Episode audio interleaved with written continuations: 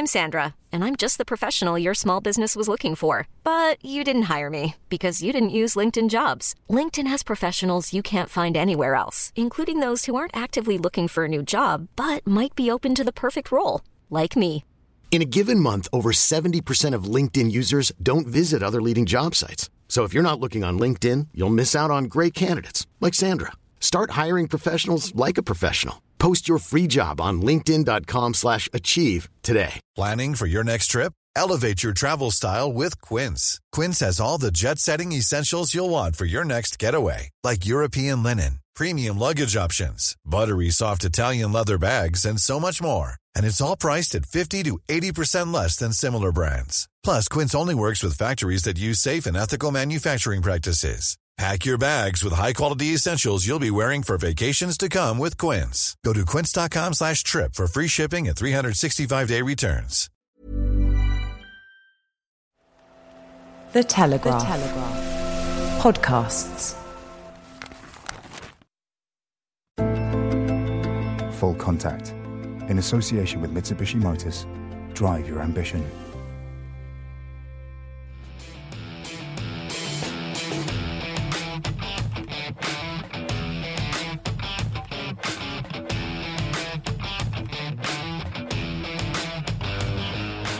Hello and welcome to Brian Moore's Full Contact with the Telegraph and Mitsubishi Motors.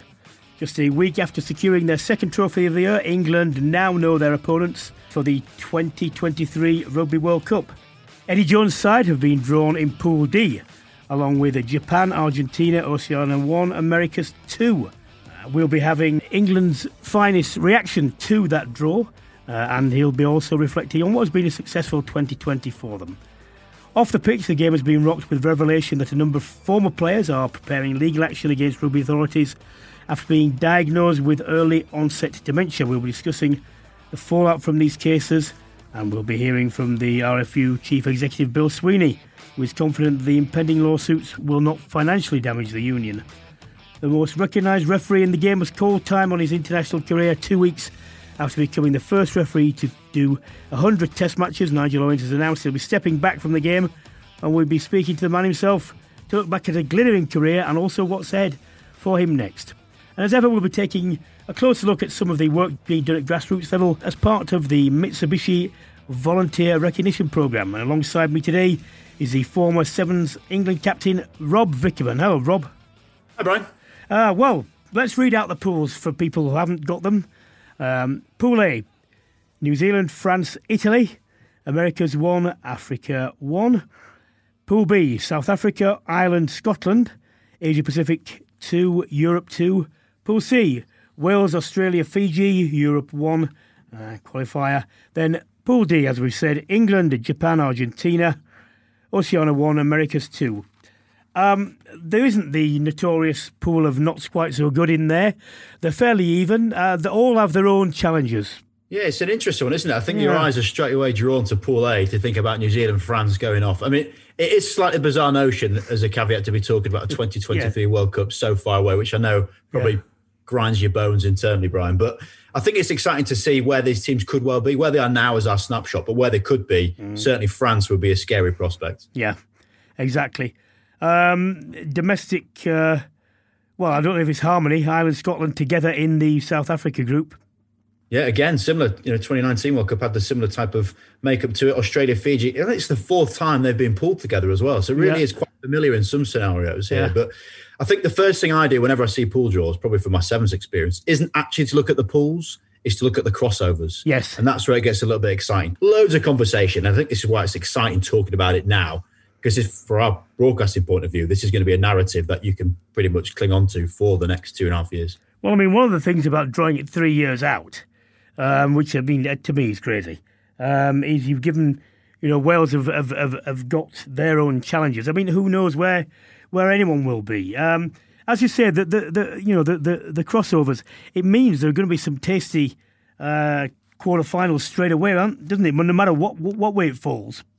Yeah, and that's why I love it. I mean, whenever you look at these formats, for me, it's always a quarterfinals at the best game. So much at stake. You can't rest on your laurels or doing the maths after it. You're basically talking, you know, you're losing, you're out. So yeah, that's where I get excited about it. And, and the whole notion of just seeing this French team build toward 2023 is a frightening notion. I think the world will be looking just at how good they could be. And everybody that knows the prerequisite with France is how they play away from home. No troubles 2023. They're going to have jam packed crowds every single time. This is a crystal ball gazing. Do you think uh, they've got the. I think they've got the raw materials in place. Do you think they have the discipline, the building power, uh, the consistency to, to, to get where they, they, they, they might do? I think the biggest thing they've got for them at the moment is some sort of unity across the politics side of things. Because if you've got someone like Macron who was at the draw for this uh, 2023 effort, you know you've got the firepower to say to these unions, you know, your, your Pro 14s, the players' representatives, and the clubs to get their heads together. Yeah. That if they align that, that's what's quite scary. Chatting with Ben Kayser just last weekend actually about it, or saying you're banging your head against the wall sometimes, but hopefully with it being a home tournament, if there's one thing that's going to galvanise the French bureaucracy, it could well be this, which yeah, I'm not, not, too happy about. no, we don't need this, do we? we no, we don't need it. The more chaos there, the better. exactly. Um, you, we were talking about the uh, England and their uh, second trophy and the, the to, to a certain extent, I I always thought that the notion that the clubs would, uh, sorry, the countries would suddenly throw off their shackles and play with gay abandon was a bit silly. Um, but it turned out to be a lot more problematic than even I thought. To be honest, I had the the pleasure of being sidelined with Eddie Jones post games uh, and, and asked the questions around the style of play, and and he was almost kind of talking down the fact that this kicking entity was a known thing that the rest of the world were just slow to pick up on it, and I'm not sure why. Like statistically, his words were, "The more you kick it, the more you win." So you hearing that from you know the the likes of Eddie Jones's coaching caliber, of course it's going to resonate uh, worldwide. So I think that kicking technique and tactic has been something they've employed and been successful at. And as every single coach will attest to, you play to the laws, you try and break them, bend them, push them, whatever. But I think they were brilliant, England's just so ruthless, just like Saracens were probably two or three years ago. Efficient, effective, and energy saving, and that you know really did show towards the end of the French game in particular. Well, I don't know why people have been. I mean, I wrote about this. Let's honestly, I wrote about this. I got this from Eddie uh, over three years ago. So all the modern um, pundits who've been coming in who seem to have missed this, um, because he told me that the stats uh, that they, his team had produced proved conclusively that the teams that were more successful, and this included the All Blacks, kicked more often. Which is, and I was saying this is why they kick off front foot ball. When everyone's saying, "No, no, no, why are you doing that? We got ball to run." I said, "No, this is the way it goes," and it keeps it keeps on about this. Uh, and so, why people have been late to the party, I have no idea. I, I just don't know why why they've done it. Look, it, it isn't, and, and I also made this point in, in one of my columns. People are dishonest about this. If you have a, a kick that rakes seventy metres and everyone applauds it or someone gets man and ball and you get a turnover or a penalty and everyone applauds it, that's still a kick. It's just as it's just as much a kick as the one that sails far too far, gives them too much time, and looks boring. I said you can't decry the strategy unless you decry both. You can't just say, "Oh well, uh, that's a good kick and that's a bad kick. Therefore, we only want you to kick well." We all know that. The point is, in in the autumns, to me, England didn't do enough kicking of of the right quality. It wasn't that they were they done in that New Zealand game in the World Cup, which everyone by common consent says was one of the best games ever. They kicked only tw- two times less than their average number of kicks in the autumns. So people just you know they, I want to try and get some clarity into this and get people at least being honest. If you're going to say don't kick, that means don't kick well as well. You kick less all round. And to me, it, it, people have just not looked at this properly. And, and your take, I think, will will will surprise some people. You, you talking about uh, you know them being fantastic because people just want to see things that go well. They don't really care. They don't really understand that they're all of the same genre. So I, I, I sometimes I, I, I throw my hands up with, uh, with with people who are who are looking at games in this way. Think the other thing just to look at is the actual skill required to do what they do. Like a box kick is one of the most difficult things to execute, and yet they're getting pretty good at it. You know, 60 meter kicks on average are something that they pride themselves on. And the thing that certainly pitch side was really noticeable was when they kicked it, it was actually almost a competition to see who could get there first. So they weren't calling it a kick chase, they were calling it a kick race. And even that, in terms of the camaraderie they had with it, it was really effective to see if everybody buys into it. You're playing in the right area of the field. Quite simply, and this was Eddie Jones's mantra you need to go from 22, your 22 to their 22 as fast as you possibly can. Yes. That fastest transition is not going to be by playing, it's going to be by kicking. Yeah. And that just seems logical. Then it's like tennis. No one no one complains about long form tennis shots. Yeah. You know, you, you then have to mix it up perhaps with a drop shot, but still it's a very, very clever tactic and it was executed beautifully, I thought. Well, the draw for the 2023 Rugby World Cup has been made, and England are in Pool D, along with Japan, Argentina, and the team from Oceania one Americas two. And I'm very pleased to say, to react to this, we've got none other than the big man himself, Eddie Jones. Uh, mate, before we go on to the draw, um, what from uh, from the last World Cup do you think you can take as a lesson for the forthcoming one? Uh, well, it's it's your ability to get up after a big game. You know, you've always got to be at your best to win the semi final, and, and it's it's your ability to regenerate, refocus, and get ready for the next one. Um, and that's something we'll continually work on for the next three years.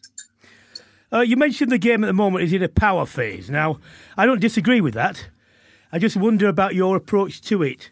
What do you do if it is such? Do you do you seek to match it, outmatch it, or find ways to get round it? What's your approach? Uh, well, there'll be some teams, mate, we take on with power, where we think we have a power advantage, and other teams will try to will try to play around it. So it's no, no, we don't have a fixed style of play, and and I think that's a bit of a furphy, to be honest. You know, I think you you play to your strengths. You always play to your strengths, and then you you tactically manoeuvre your game um, to take away the strengths of the oppositions and attack their weaknesses. Can I just ask you to explain? Because we, we, we, we discussed this a long time ago and I wrote about it. And I don't know why it comes as a surprise to people now. The kicking stats, um, you, we were talking about the, the correlation between success and the teams that kick most. Can you explain those? Yeah, well, France, you know, you look at the game on, on Sunday, France stayed in the game for such a long period of time because they outkicked us. Um, and at, at the moment, the, the longer you keep the ball at Test rugby, the more times you keep the ball over three phase, the greater the chance of turnover. And the more time you turn over the ball, the, the less chance you have of winning the game. Um, so it's a pretty simple game at Test rugby at the moment. It's not the same at club rugby. And that's where people get uh, a bit confused. At club rugby, you can probably keep the ball up to eight phases. Test rugby, it's about three. Um, and and then you have to be uh, accurate and you have to be attacking and you have to be tactically good at, at kicking the ball. See, my my my uh, summation was it wasn't that England's tactics were wrong; it was just didn't kick as well as they should have done. And people get it wrong; they think, you know, a, a good kick is a kick, the same as a bad kick. Now, you've talked a lot about transitioning. Um, how far along have you got it, it, with, with with that? Yeah, no, really pleased, mate. Uh, you know, still very much in the infancy. We've still got like nappies on, but uh, yeah, the try that Jonny May scored, which Maro initiated against Ireland, uh, that hundred metre try, brilliant try, and we're we're really working hard on that. We're we're giving a lot of priority. We've now got a a tracking system that can measure the players' work off the ball, which is going to become increasingly important. So we feel like we're we're in a good position to uh, to take advantage of that in the future. How do you respond to the claims of a lot of people that England are boring? Uh, well, yeah, I, I, I, think it's all about playing good rugby, and and every Six Nation game that I've been involved in, and Brian, you've been involved in a lot more than me. They're tough, physical, grinding games. Um, and you, have got to find a way to win them. And the only thing that counts in those sort of games is to win them. And you look at, at 2020, we won the Six Nations twice, once in its traditional form, once in a new form. Now, I don't think any team's ever done that. Well, you mentioned uh, the, the mantle of favourites. It hasn't always sat well. How do you, when you say England have to accept that, how do you go about implementing that mindset about them accepting without difficulty the, uh, the, the tag of favourites? Yeah, uh, it's embracing the pressure, uh, understanding that the pressure's coming, finding ways to not to look at it as an opportunity, not as not as a threat. Um, you know, and it took New Zealand eight years to get over that, mate. Um, and we're we're in our second stint now, and I would expect over the next period of time, you know, with the growing maturity of the team, and I think you know people people don't understand how important it is to have a mature team to handle the pressure of, of big games, and and we're starting to get that now. Um, we've got some good young players coming through that are going to push the barrow. So it's it's a mindset, but it's also the practice of, of, of doing it, learning from it, and then going again. Because I said I, I think part of the maturity is enjoying bullying people in the, in the right way. Now, people threw their hands up in horror when I said this. I said, no, you know, you've got to enjoy putting people away. It doesn't matter how, how what the standard is. You set your own standards and you give it to people and you keep your foot on and you don't apologise because that's not the way things work. Can I just finally talk about the, the, the, the 2023 draw? Uh, England in, in a pool with Japan and Argentina. Uh, what about what about that, and what about the possible crossovers? Uh, well, you know, I always look at it, mate. You've got to win four big games. You've got to win one big game in your pool, and we might have to win two big games with Argentina and and uh, Japan. Um, everyone in I'm in Japan at the moment. Everyone's excited. You know, they couldn't be happier having England in the in the pool, and then you got to win your quarter, semi, and, and so yeah, the pool's exciting because it, it sort of sets you your project in place. But it, the reality is, nothing's really changed for us. We've got to be at our best, and and that's all you can be. Just be at your best. Uh, ball carrying, just as it comes up, we had a discussion about the variety of ways that defences are broken down, and uh, we agreed at the time that England weren't quite there in terms of their sophistication of ball carrying. They did get there in the last World Cup, but it seems to me either they've been worked out or they're not quite where they were or, or on the variety of the angles and the, the, the, the, the people who take the ball into contact. Where are, we, where are you on that? Yeah, I think you're right there. Look, uh, you know, we we our attack was at its best in the World Cup because we had that really good preparation time. Um, I think one thing uh, I just look at a number of sports at the moment. I don't think players are very sharp. Um, and you know those little the little detail, the one or two degrees, a half yard, um, and it's because they're playing back to back seasons, mate. And uh, I'm not making excuses for the players, and I'm not making excuses for the team, but that's the reality of sport. I see it in football. I don't see the passing as precise in, in football as as possibly it has been because the players, you know, at the moment they've we all know what they've got to do because we've got to keep the sport going, and it's so important. But what they're what they're being asked to do is is pretty uh, pretty pretty huge, and I think they're coping it well. And you'll see, I reckon, in the next eighteen months, rugby will come back. It'll come back to some preciseness in attack, and people will get better at attacking rush defences. You know, even the the tenth worst, not worst team, best team in the world now, you know, can rush consistently. They can rush from second phase. Like we made a line break on on second phase against uh, Wales. On third phase, by the time George Ford got the ball, Biggar was straight on top of him, and that's that's the change in the defence. And you've got to get better at attacking that, mate. Uh, leadership. Have you got enough leaders? Where are they?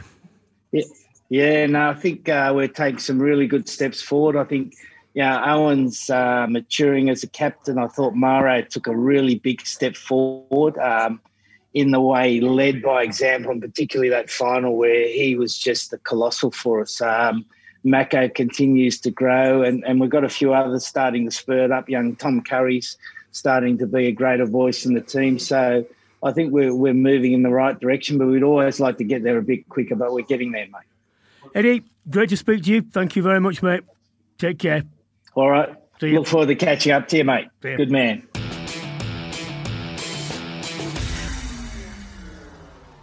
Well, one of the intriguing prospects, Rob, uh, with the crossovers, with it going to be A versus B and C versus D, runner up against winner of either of the respective pools. Possible quarter-finals. Um, well, your money would be on probably England Wales, actually. England is a winner of Group D, Wales is a runner up, possibly, of Group C. It's one way to appeal to the Welsh listeners, I guess, isn't it, Brian? You're getting those conversations going early. I, I think, think, that's, that's most it. likely, isn't it?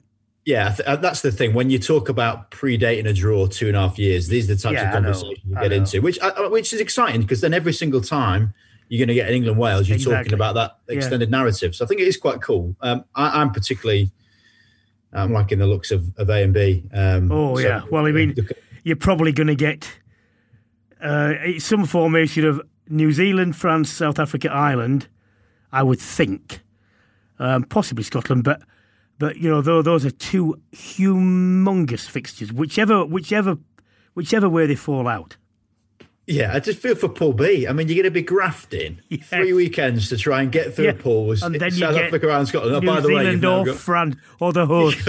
yeah. That's that's a horrible thing. It's almost like being given negative pay, pocket money, isn't it? Well, the thing is, I mean, uh, the, the thing is, uh, the, uh, and this is a long time out, as we're saying, but France by that time could could well be could well be around the number one team in the world and uh, at home as daunting, uh, if not more so than New Zealand. Or it could go the other way, and France feel the pressure that a World Cup brings on on host teams, and it not go well like it did with England in 2015.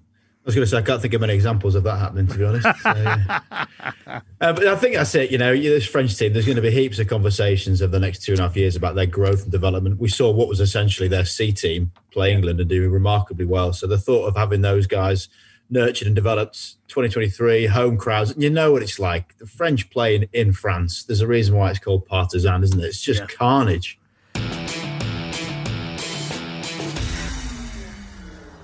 The RFU Chief Executive Bill Sweeney has admitted it was sad and disturbing for the game this week that a number of former players took legal action against the union after being diagnosed with early onset dementia. Sweeney admitted that the revelations are concerning for the game, but insisted that the potential legal action will not financially damage the RFU. a lot of people, most of the people who, who work in the sport, and that include uh, most of the journalists who, who, who write about the sport, played the sport as well. And, and we've all got our previous playing histories on here. And society was different back then, and, and the knowledge was different back then, and the awareness of data was different back then. And, uh, as usual, you can only really focus on and control the things that you can control. So we can't control uh, now uh, uh, those those protocols and those uh, whatever's it was sitting in place place there. We're really focused on what can we do today, what can we do going forward, and how can we make this the safest possible game and, and protect it as, as in the best way we possibly can. It's important to stress and point out actually we haven't received any formal legal approaches yet, so. All we're all we're knowledgeable about is what we're reading currently and what we're reading in the media. So we don't have any specific case or, or specific conditions that have been laid out for us. So it's a bit premature, really, and hypothetical to speculate on on what's going on what's going there. Um, and we haven't got into any detailed discussions around insurance or cover because we, we don't know the nature of, of of what's being presented yet.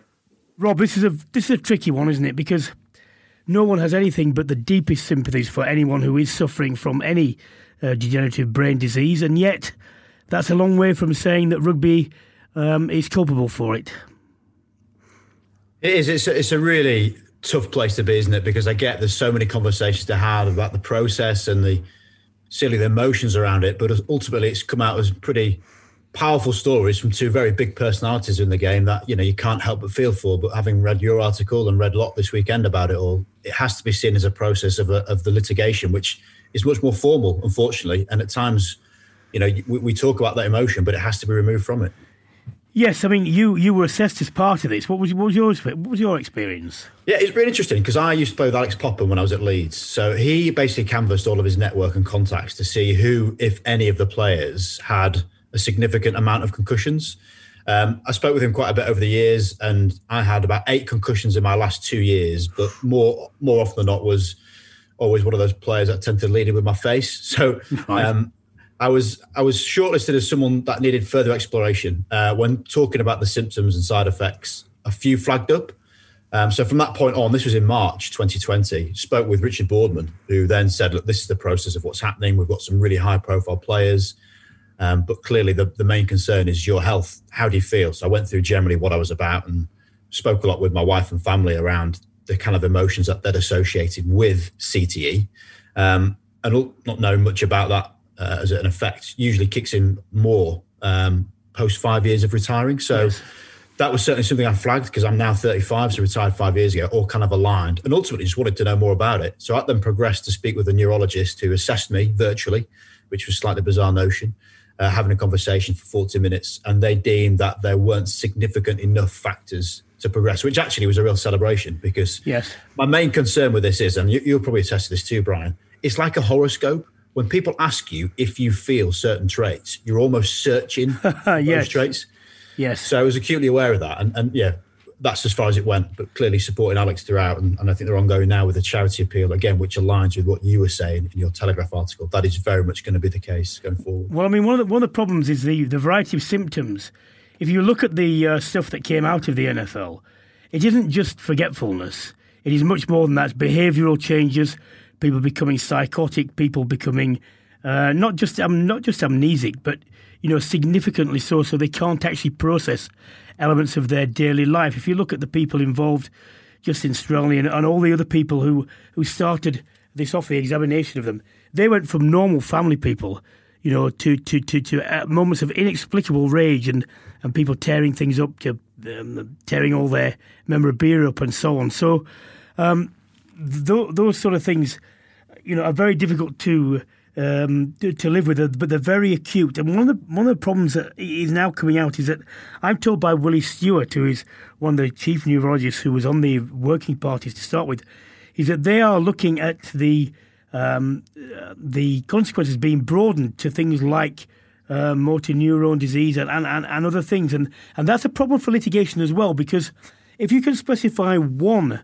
particular aspect and say, yeah, this is what it causes, it's much easier to, to prove it than saying, well, it causes a whole range of things, because then you have to look into the general incidence of those in the wider population. It just makes it much more complex. And I was just thinking, and this was in a Telegraph article as well, look, Given at the moment the relatively small number of people involved in this, and it is relative, and I'm not making light of their symptoms, it would be better for the parties to get together and say, look, let's look after these people properly. If they've got significant needs, let's help them and spend the money that way rather than spending it on six years, eight years, which it will be if it gets um, to go through the High Court and Appeal Court and possibly the House of Lords um, on lawyers who will take millions, um, which will not be seen by any of the people who are actually at the sharp end of this. And I think that's always going to be a conversation you've got to have in the back of your mind because clearly this is, you know, a legal process that are very, very costly. So I think the, the general campaign of what Popham's talking about is it's got the uh, title of Head for Change as the charitable arm to it. And yeah. I think that's right because it's not just the players that clearly go through a lot. It's actually the support family. Because if you look yes. at what could happen to, you know, dominant male in the household, it's that's where it becomes really emotional. You only have to look at the Rob Burrow cases at the moment, and Christ just end up tear eyed thinking about it. But that is far more impactful than the players and the effect that they're going through. It's it's much more wide than that, which is why I think the charitable arm it would be looked at favourably. Absolutely, I agree with you. Um, in terms of the, the, the, liability of the, of the companies, it isn't on all fours at all with the NFL. The NFL lied. The NFL set their own mild traumatic brain injury committee up, which wasn't properly staffed, it wasn't qualified. It erroneously reported over 15 years that there was no um, uh, there was no harm uh, going to become long term from concussions, and it, there is evidence that didn't come out in court that they withheld significant uh, evidence that they had and the helmet manufacturers had. That isn't going to be the case here. It's going to be a case of looking at World Rugby and what did it do and what did the unions do around head injury protocols because they came in uh, virtually straight away when the uh, when the NFL litigation started coming out. He'll be looking at those now. You've, I, I, it's unfortunate we can't speak to anyone from that side because I, want to say to them, I have full full uh, support, you know, for your for your for your players in in getting you dealt with, in helping you and what have you. The, the, but the other side of it is what what are the, what is actually being proposed to try and limit liability? Because I don't think anyone really wants rugby to change so much out of recognition that it becomes a sport that we don't that you know that, that we, we just don't recognise. So is it just limiting contact in training sessions, which I don't think would be a particularly controversial one? Is it uh, changes, and if so, in laws, which ones, and so on? What, what, what do you think about that? Um, interesting concept again. I get tying into your league backgrounds and what I've known from kind of idolising Leeds Rhinos when we were the sister club at, at Leeds Tykes. They only do about half an hour contact a week. Yeah. Um, so they're all about technique, about process, knowing full well when you go into a game, you're gonna you're gonna be good at contact because you have to be. So I think that's an interesting notion. Very different in a rugby union sense with the set piece and the scrummage engagement and hits and that type of impact and trauma. But the thing that was really remarkable, speaking to Popham about it, was that they've actually assumed and calculated that he's had around about 300,000 subconcussions. Yes. Which, when you start thinking about that in any format, be it you know you're a rally driver, or you're a. Can I just explain for people? Just uh, just keep that chain of thought. Some concussions are when you get, uh, you know, uh, little movements of the brain against the skull, but without anyone actually being concussed. So you don't go out, so no one can tell what's happening. But it's called subconcussive trauma. Sorry, carry on, Rob. Yeah, absolutely. And I think that's the, that's the thing that the people have to limit because you're limited in terms of your minutes you play regularly why, why then would you not look at limiting the amount of contacts you have during the week? And I think that's yeah. a really sensible thing to do anyway, yeah. you know, relevant of, of what's going on. Yeah. Um, and that's where I think Popham's case really comes to light about looking at the training mechanisms because, you know, you've seen how big these men are. Yeah. It's a pretty frightening concept to be training one on one with those types of individuals if you don't necessarily have to. Yeah, absolutely. Um, can you can you see a, a situation where the game is emasculated or not? Um, no, I think the and, thing and, sorry, at, that, that, that is a very pejorative word. I, I, I, I maybe let's just can you uh, can you see a game which is radically different in the future?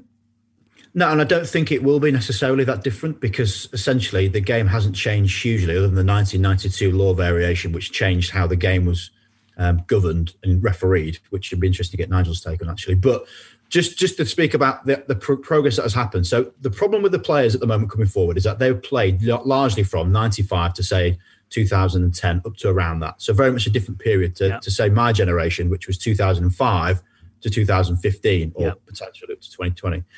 Now, what's happened since then is that this whole sideline assessment conversation has, has gone through. And in 2012 was actually part of the very first one where they could withdraw players who were symptomatic of concussion and assess them on the sideline and remove them from play, the HIA typically now. Yep. So that SCAT test, as it's known, uh, Sports Concussion Assessment Tool, has been really rolled out across the board. It was also aligned with a little bit more of a fluffy one that was previously done for the 10 years prior to that, which was more of a cog sport test. And if people ever known anything about it, it was essentially where the cards, playing cards, were on your screen and you had to look at a baseline reaction. So you could tell if people weren't quite quite functioning right. Now, what I think this is really important as a general conversation going forward is I also coach my son's team, the under nines, and they are absolutely looking forward to the world of contact they're going to get into this year. And I think what's really interesting is now conversations that I have on the sideline with people that know nothing about rugby.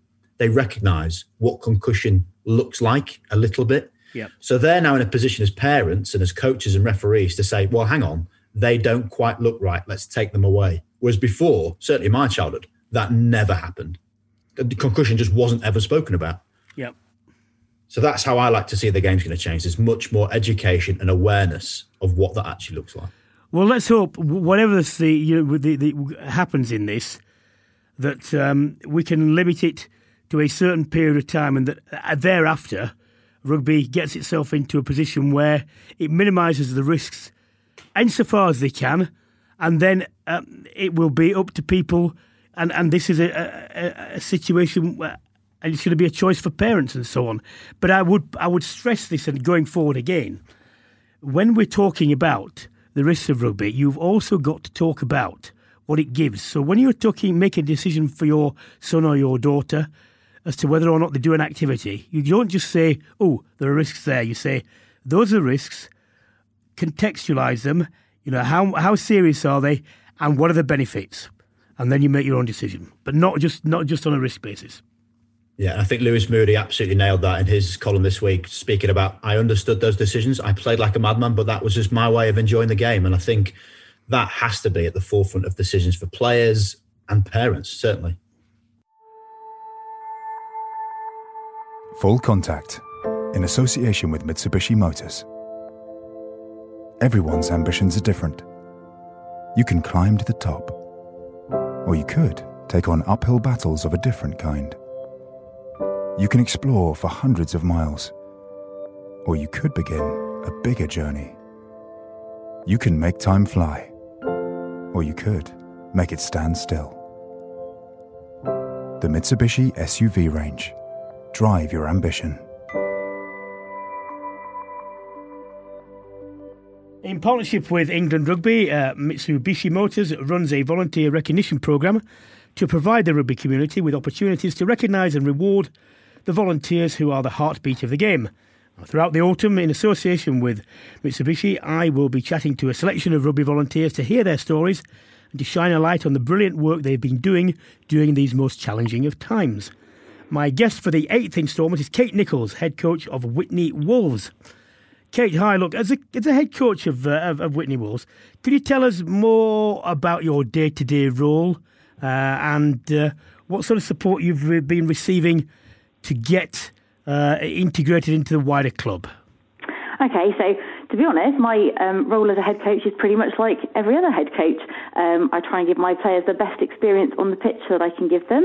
Um, and obviously, there's lots of sort of pastoral things going on behind the scenes, especially at the moment. Witney is an absolutely amazing club, and they have been just just faultless in their support of us.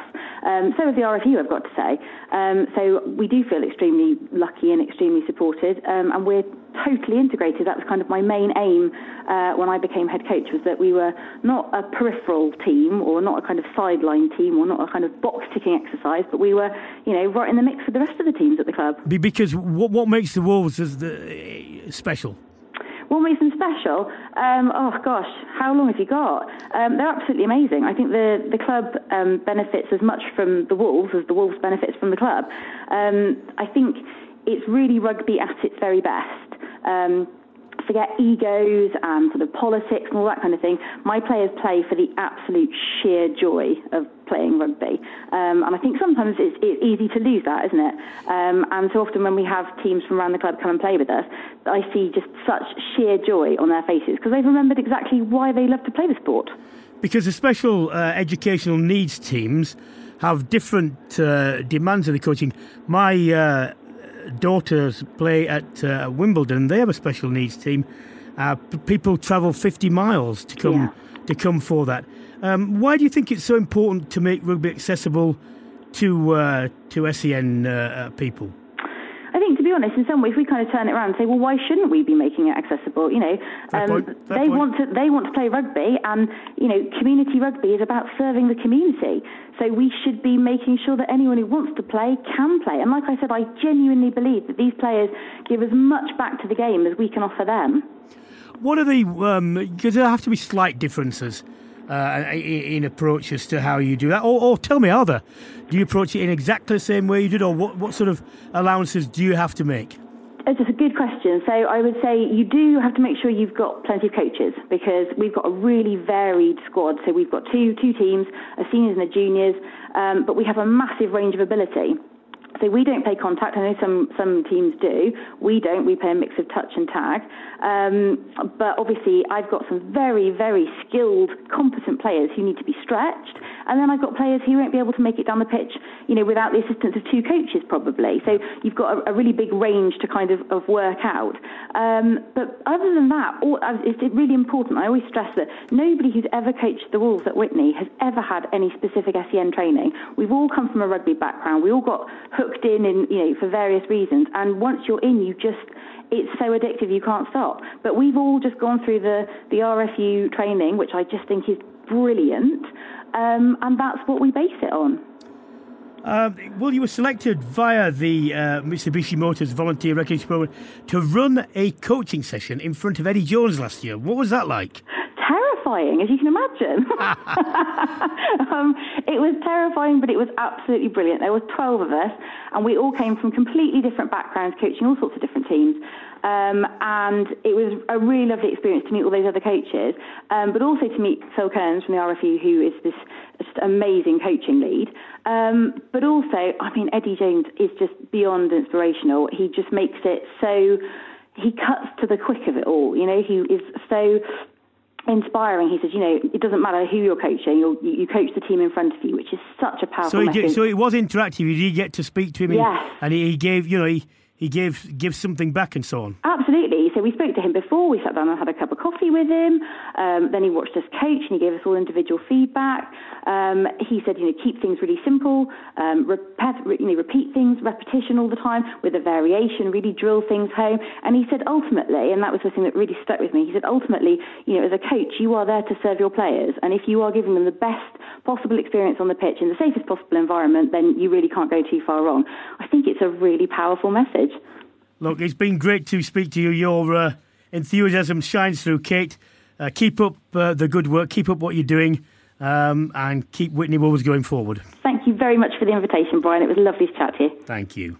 For more details about the Mitsubishi Motors Volunteer Recognition Programme with England Rugby, visit www.englandrugby.com forward slash participation forward slash volunteers.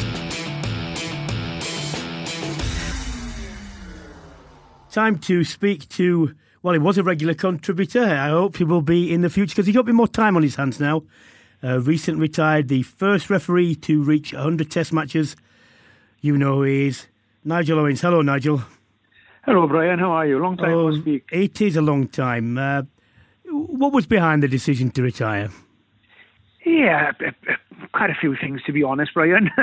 Age probably being one of them. Um, I, I, don't think people sort of appreciate really um, the commitment that is to refereeing at that, that level, traveling away from home so much, you know, the discipline in training, your diet, and, and everything that goes with it, and the pressures of it as well.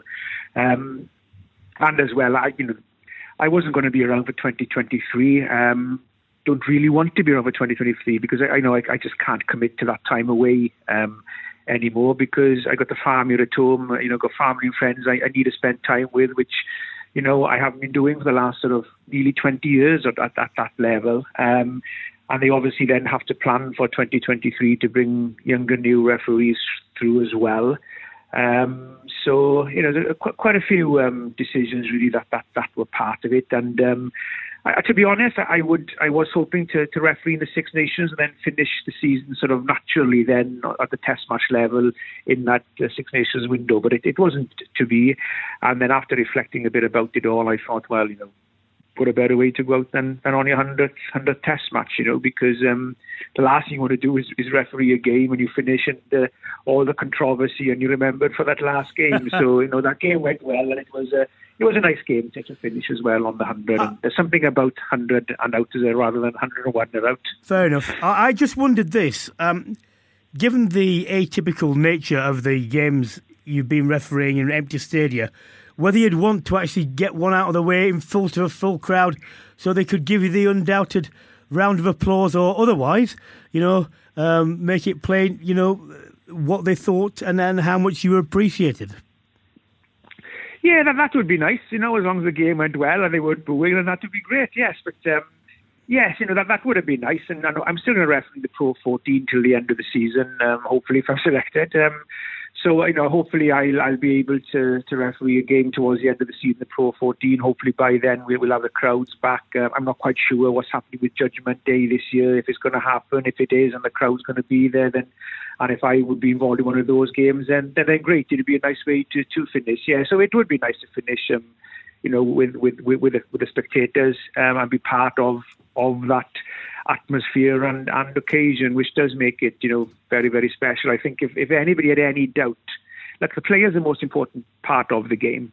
Um, but I think also as well as important as them is are the spectators because I think we've seen now in this last sort of 10, 10 months or so that, you know, it's not the same without the spectators. So if anybody had any doubt how important spectators are to the game at all levels of the game, then there shouldn't be any doubt now. So it would have been nice to do that, and, and hopefully, you know, I'll get an opportunity towards the end of the season in the Pro 14 to do that. Hopefully, yeah.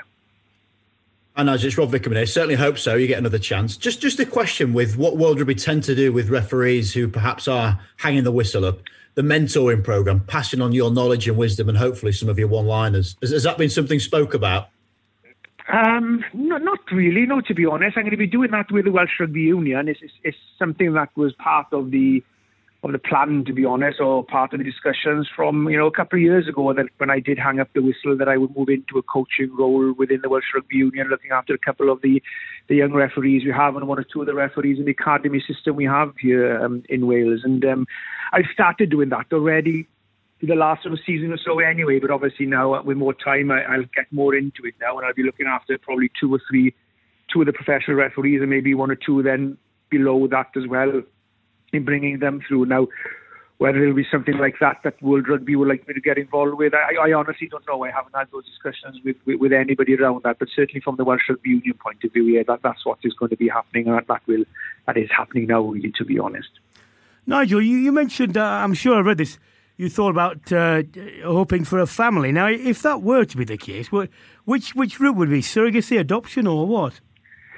Yeah, it's a good question, Brian. It's uh, something that um, you know, we started discussing myself and my my partner Barry. Um, and obviously now we've, you know, that's probably another part of the equation where I, I don't, I don't want to be away so much, uh, um, you know, on the refereeing side of things. Um, um, we, we've started discussing about it, and I'm, I'm probably more inclined along the, the surrogate side of things. I, I would think, you know. Um, you know, I, I remember Glen Jackson and a few of the other boys, you know, particularly because when, when we were in the World Cup in 2015 and, and even 2019 and 2011 as well, um, you know, families came over and the kids were there, and I spent a lot of time with the kids playing cards with them, or sometimes even babysitting, you know, whilst whilst their parents, you know, went out for a for a night out or something, you know, and um, and a lot of them told me, Glen Jackson told me, you'd make a great dad. You, you, you must become a dad one day. And I said, well, I don't know. You know, at least now I can give the kids back when you've had enough. When you're a dad, you yeah, can't yeah, do that. So yeah.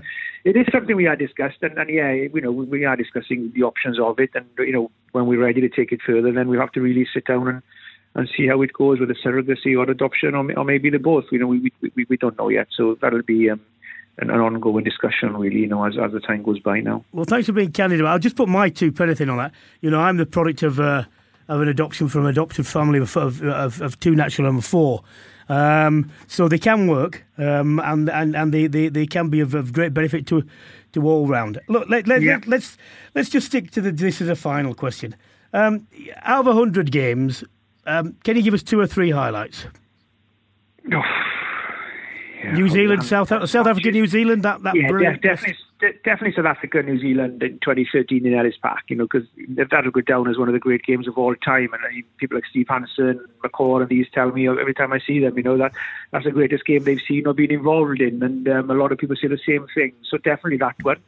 And obviously then the the World Cup, the World Cup final then would um, would be probably the, the, highlight of it all, I would think. Not so much, well, it was a great final. It's probably the, it's the best World Cup final I've actually been. It's probably the best tournament that has been as, as far as quality and stuff goes and the rugby played in 2015.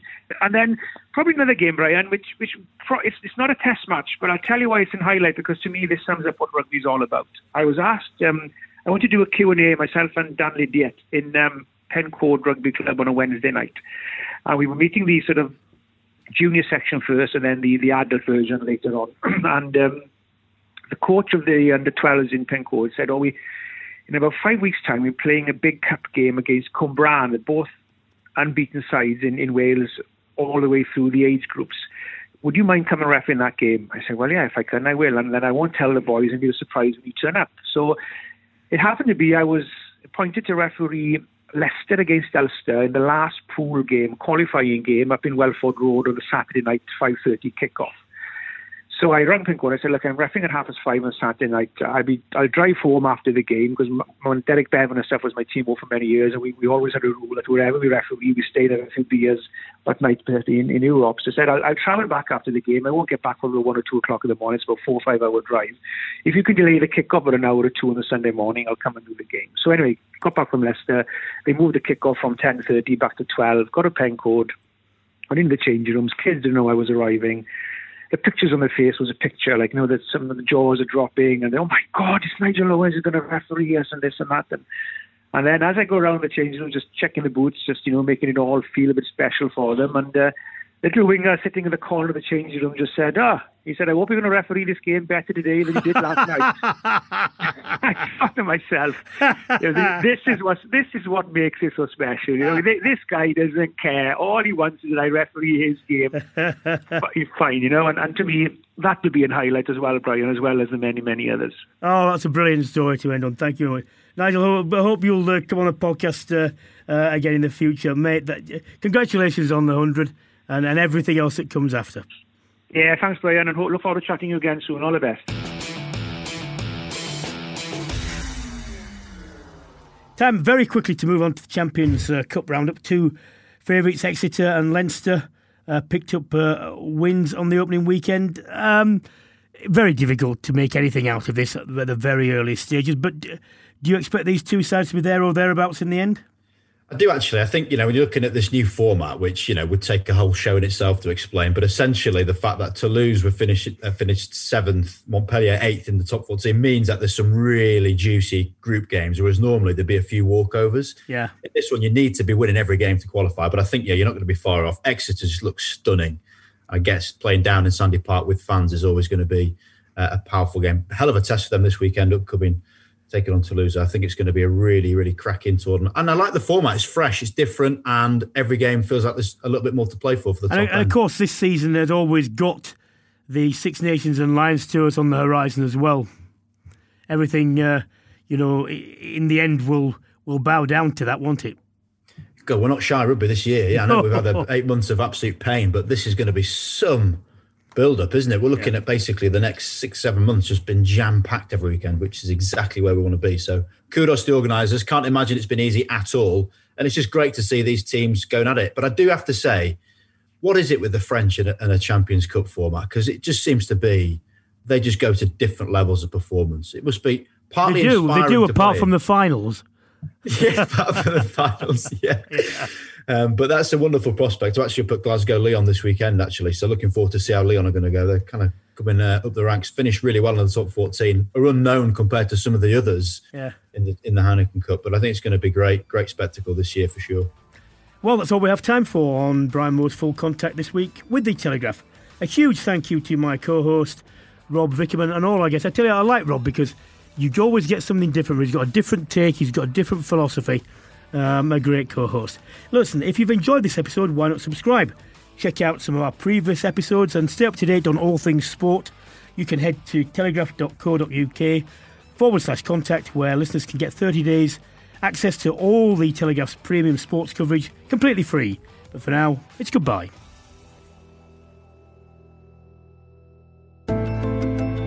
Full contact. In association with Mitsubishi Motors, drive your ambition.